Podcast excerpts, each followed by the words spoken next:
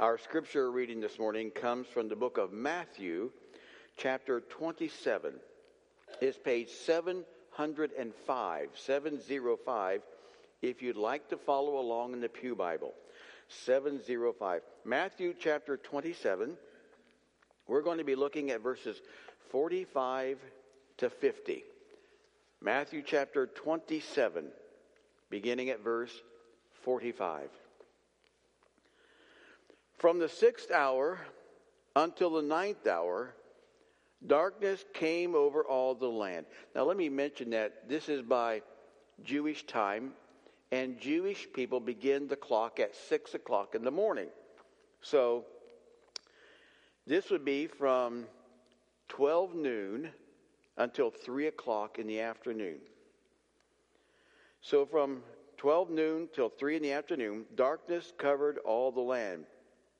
About the ninth hour, Jesus cried out in a loud voice, Eloi, Eloi, lama sabachthani, which means, My God, my God, why have you forsaken me? When some of those standing heard this, they said, He's calling Elijah. Immediately, one of them ran, got a sponge, filled it with wine vinegar, put it on a stick, and offered it to Jesus to drink. The rest said, Now leave him alone. Let, let's see if Elijah comes to save him. And when Jesus had cried out again in a loud voice, he gave up his spirit. Let's pray. Heavenly Father, as we uh, look at these words that our Lord spoke from the cross. I pray that uh, you'll help us to grasp the significance of this moment, the most powerful moment, really, of Christ on the cross, and understand the significance in our own personal lives. We ask in Jesus' name, amen. In the uh, days following 9 11, stories began surfacing. For example, one father whose son was uh, a, a first responder and was, was killed when the towers collapsed. He said, I can no longer talk to God. Now, I think of myself as a good Christian, but I now have a different view of God because where is God in this? One woman whose husband died in the attacks, he was working in one of the towers. She said, I can no longer bring myself to speak to God because I feel abandoned. Abandoned by God. Perhaps you feel God has abandoned you at one time or another in your life. Perhaps you were um, the victim of an injustice and you're asking, where is God in this? Why would God let this happen? Or perhaps you prayed and prayed for healing to come to a loved one, but the healing never came. And you're asking, where is God in this? And you feel God abandoned you. You feel forsaken by God. And by the way, if you've ever felt that way, you're actually in some pretty good company. C.S. Lewis, one of the most respected authors and Christian leaders of the 20th century. C.S. Lewis' wife was diagnosed with cancer. And they prayed and prayed, believing that God would bring the healing. But it never came. And in his book, A Grief Observed, C.S. Lewis writes this Why is God so present a commander in our time of prosperity, but so very absent in our times of trouble. So I wonder, how can I be certain that God hasn't given up on me? How could I be sure that I have not been abandoned by God? I mean, what, what can we point to that assures us that God loves us and will always love us? That God cares for us and will always care for us? What can we point to that says to us, God has not given up on us and we have not been forsaken by God? If you feel that God has given up on you or you feel God has abandoned you, God has a word for you today. a word of comfort, and a word of assurance. You know, this morning we're going to continue to study the seven, the seven things that Jesus spoke from the cross. Remember the first thing Jesus did, the first words, he prayed for his enemies.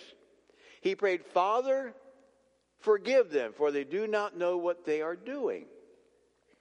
You know, in some ways, we, we almost we almost would expect him to do that. I mean, isn't that what Jesus taught us to do? To pray for our enemies? Jesus said, Do good to those who hate you, bless those who curse you, and pray for those who mistreat you. Jesus was simply living out what he taught. And then the second thing Jesus said from the cross, he looks over at the thief, the repentant thief and he assures him of his home in heaven. He says, I tell you the truth, today you're going to be with me in paradise. And again, that is kind of expected in that Jesus said that the Son of Man has come to seek and to save those who are lost. And the third statement we looked at last Sunday. Remember, Jesus looks down at his mother and he says to his mother, Behold your son. And he's talking about John. He's making certain that his mother is taken care of after he's gone. But again, we, we might expect that because Jesus always obeyed Scripture. And Scripture says, honor your father and your mother. But I must tell you, when we come to this fourth statement, the fourth thing that Jesus says from the cross, never in a million years would we have ever expected to hear these words from the lips of Jesus Christ. My God, my God, why have you forsaken me? I mean, those are some powerful, powerful, emotional words. And it makes us wonder are we ever in danger that God might forsake us? Are we ever in a position where God might give up on us? This morning, what I'd like to do, we're going to do two things. We're going to, first of all, look at the question, the wonder of this question we sometimes ask. It is now noon, 12 o'clock, and suddenly there is a darkness that blankets the earth. A darkness so thick that you could feel it. And suddenly, out of the darkness, the voice of the Lord can be heard My God, my God, why have you forsaken me? And we're stunned by that. I'll tell you one reason it is so stunning, so striking, is that Jesus never referred to God in this manner. He never referred to God. All through Jesus' life, he always referred to God as his Father. I mean, go back to when Jesus, he was 12 years old. His parents get a little miscommunication among them. Mary thinks he's with Joseph. Joseph thinks he's with Mary. Anyway, they leave him behind in Jerusalem. When they finally come back and find him, he's in the temple courts talking to all the religious leaders. And do you remember what he said to his mom and dad when they kind of scolded him about this? He said, Don't you know, I must be about my father's business. All through his life. Every time Jesus prayed, he prayed, Father. In the Garden of Eden, Father, if there's any other way, let this cup pass from me. He even taught his disciples, how do you pray? Our Father who art in heaven. Even here on the cross, by the way, the first thing Jesus says from the cross is, Father, forgive them they don't know what they're doing. And the last thing, we'll see in a couple of weeks, the last thing Jesus says from the cross is, Father, into your hands I commit my spirit. But right here at the middle, the middle statement, you got three before it, three after, the middle, right here in the center of the crucifixion, Jesus utters these incredible words My God, my God, why have you forsaken me? In this moment, a fundamental change is taking place in the relationship between the Father and the Son. There is a break in their relationship, a break in their fellowship. Now, we need to make certain that we keep our theology intact here and understand this according to the Trinity. At no point, no point are the Son, as God the Father and God the Son, are they ever separated in their essence or in their being. One God, always one God, Father, Son, and Holy Spirit. But at this moment in time, there is a break in their fellowship. And never before had there been a break like this. And in this moment, Jesus voices from the cross those incredible words My God, my God, why have you forsaken me? The other thing I want to point, make sure we're all clear on, by the way, when Jesus voices these words, he is not, he is not voicing, he is not shouting and crying out in some search for an answer like, oh God, oh God, why? He knows why this is happening. Quite the contrary, when he says, he says, My God, my God. And by the way, Jesus on numerous occasions addressed people with that double address. There was a time when he was at, in the home of uh, Mary, Martha, and Lazarus. And uh, Mary, Martha felt Mary wasn't doing her share of providing hospitality for Jesus. And Martha comes out and she scolds Mary and Jesus. And remember what Jesus says? He says, Martha, Martha, you're so worried about all these small things. And then there was a time when Jesus is on his way to Jerusalem with the disciples, and Peter is bragging about how loyal he is to Jesus. And Jesus says, Simon, Simon, Satan has, has wanted to sift you like wheat, but I am praying for you.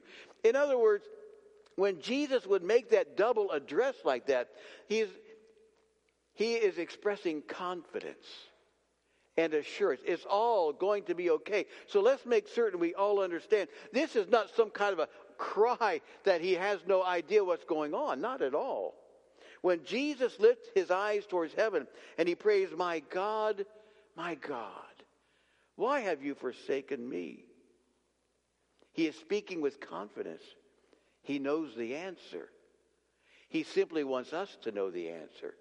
He wants us to investigate and find out what is the answer to the question.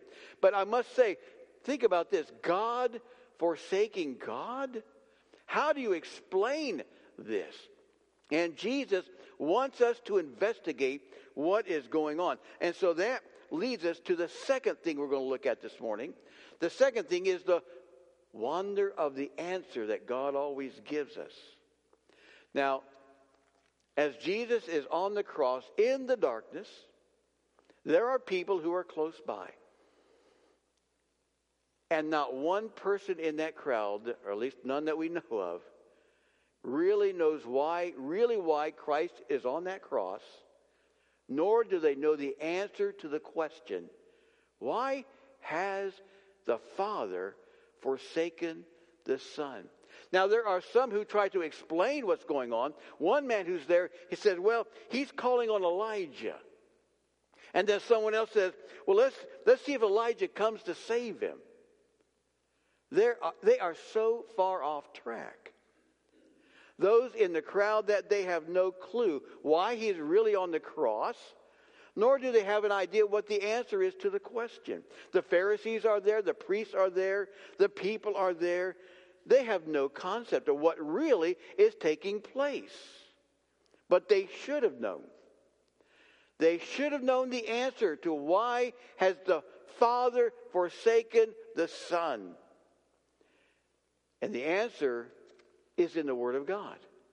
When Jesus voices this from the cross, he voices these words.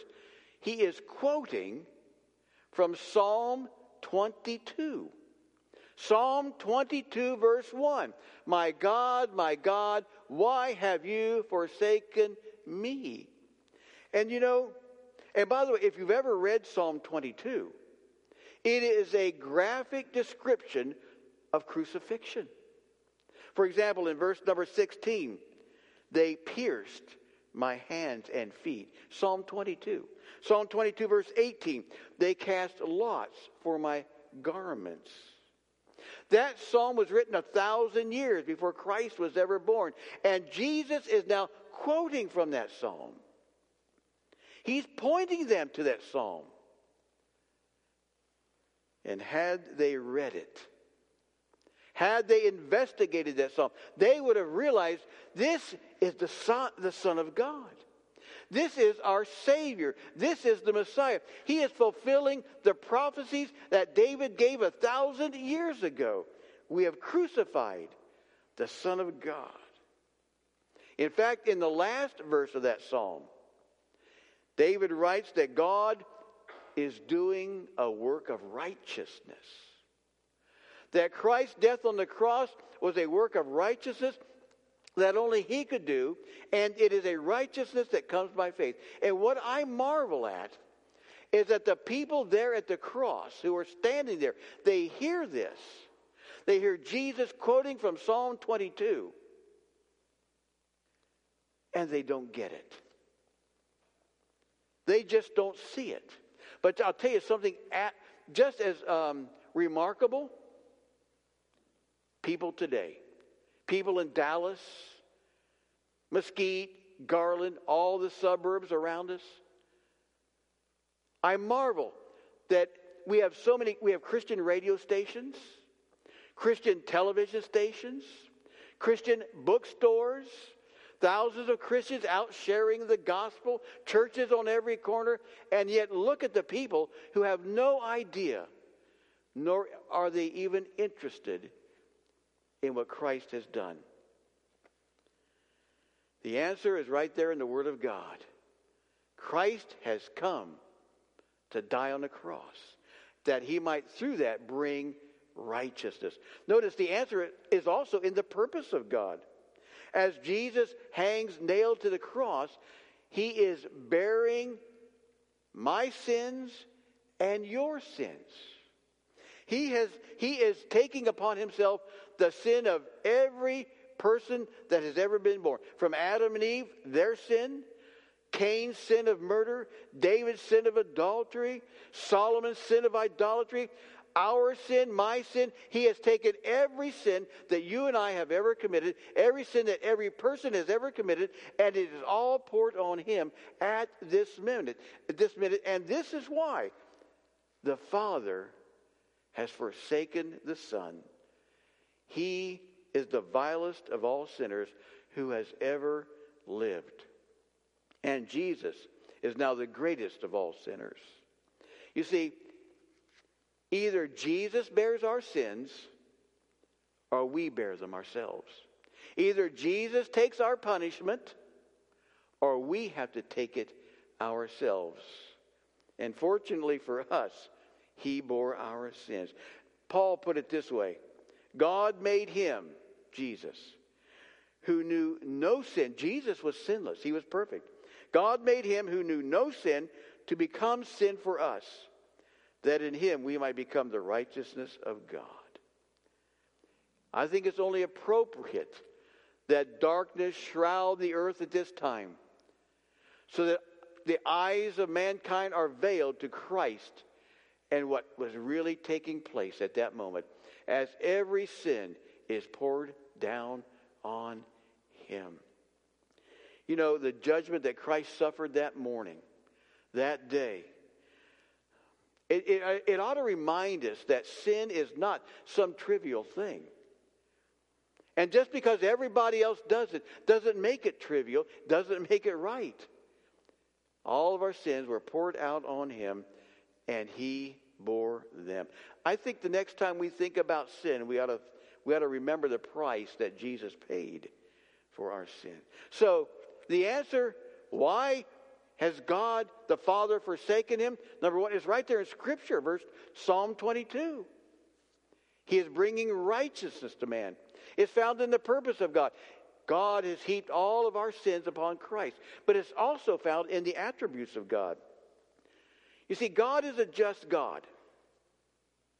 He is a righteous God. And because of that, sin must be judged. You know, sometimes people say, why can't God just forgive us? Just forgive us. Why does Jesus need to die on a cross? Well, because sin has to be paid for. If God if God just simply forgave us without any kind of a payment, that would not be just nor would it be right. Think of it this way. Let's suppose let's suppose you have a, a 30 year old son and uh, he's driving down the road one day and he sees a motorist with a flat tire stranded on the side of the road and he pulls over to help. And while he's helping, a 16 year old kid, blood alcohol three times the legal limit. He is racing down that street. He plows through your son and five others, killing all of them. Six people killed at one time. He is arrested. He's put on trial. And he walks out of the courtroom a free man. 60. And let's, let's pretend this. Let's suppose the judge were to say, you know what? Let's all just forgive and forget like nothing ever happened. You know, if you were the parents, if you were family or friends of those who were killed that day, you would say to yourself, that is not right. It's not just. It's not fair. Because justice demands payment. In the same way, God is a just God. Sin has to be punished. And at the cross, sin is punished.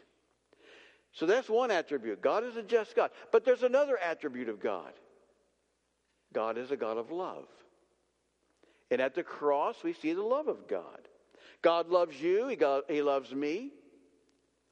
In fact, for God so loved the world, He gave His only begotten Son that whoever believes in Him would never perish but have everlasting life. God is loving, but He's just. And that's the dilemma. You see the dilemma? God loves us, but He also has to be just. We're sinners, we have to be punished. At the cross, love and justice come together. At the cross, the penalty of sin is paid for justice. At the cross, Jesus makes that payment, and that's love. God had a choice. God had a choice. He could either pay our sin debt himself, or he could make us pay for it. And fortunately, he chose the former. Think of it this way a, a judge is on his, on his bench, and there's a young man standing down in front of him, and he's guilty of speeding. And the judge hands down the sentence $200 fine. But the young man doesn't have $200. So the judge takes off his robe, he comes down, takes out his wallet, takes $200 and he pays the fine himself. That's what God did. He was on his throne in heaven. He set aside his glory, came to this earth, born of the Virgin Mary, suffered under Pontius Pilate, went to the cross, and there he paid for my sins and yours sins. God made the payment that he demanded, and there was no other way. There's no other way to resolve our problem. God must either inflict righteous punishment on us or he must bear it himself. Charles Wesley wrote that wonderful hymn, and we sang it this morning. The chorus goes like this Amazing love, and can it be that thou, my God, should die for me? So, what are we learning about this? What have we learned? Here's what we've learned Christ was forsaken that we might be forgiven. Christ was forsaken that we might never be forsaken. Christ suffered our hell that we might enjoy his heaven. Christ suffered darkness that we might walk in light. Christ suffered loneliness that we might have fellowship. Christ suffered the curse of sin that we might enjoy the blessings of salvation. Christ was abandoned that we might have communion. And you know the irony in all this? The irony is we deserve to be deserted. We deserve to be forsaken. We deserve to be abandoned.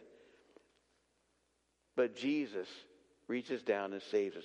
You know, Jesus, I love this. Jesus is the only Savior who satisfies us when we follow Him, but He forgives us when we fail Him. Are we ever in danger of being forsaken by God? Is there any possibility, even remotely, that God would would would um, would He would give up on us? Not on your life. Jesus was forsaken that we might be forgiven.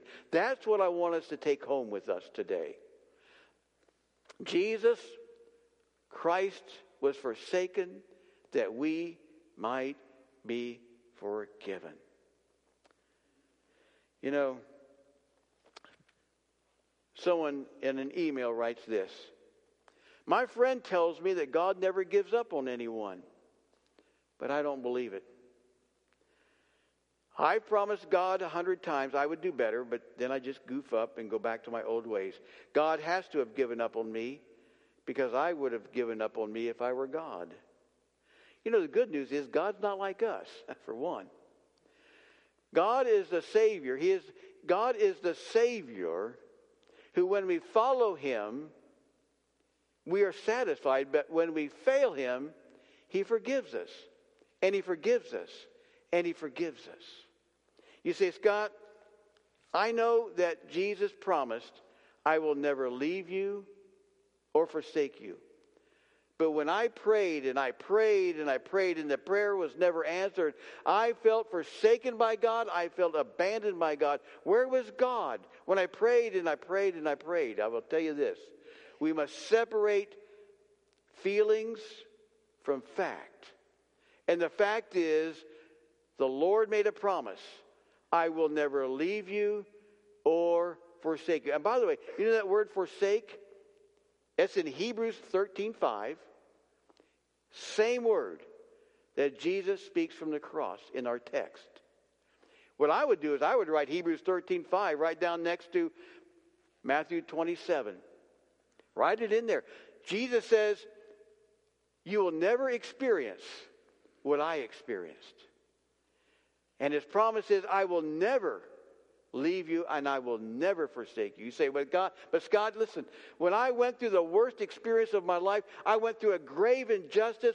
I went through the worst thing I could ever happen. And yet, I'll tell you, I felt abandoned by God. I felt forsaken by God. Where was God in that? Separate feelings from fact. Jesus will never leave us, nor will he forsake us. You know, we all go through storms in life. Sometimes Jesus is right there in the boat with us. And at the right time, he will calm the storm. Sometimes when we're in a storm, he comes to us walking on the water. But either way, he will never leave us, nor will he forsake us. That is his promise. We will never experience what Jesus experienced because he was forsaken so that we could be forgiven and never be forsaken. But I will tell you this, I am I know this I've been talking to Christians this morning.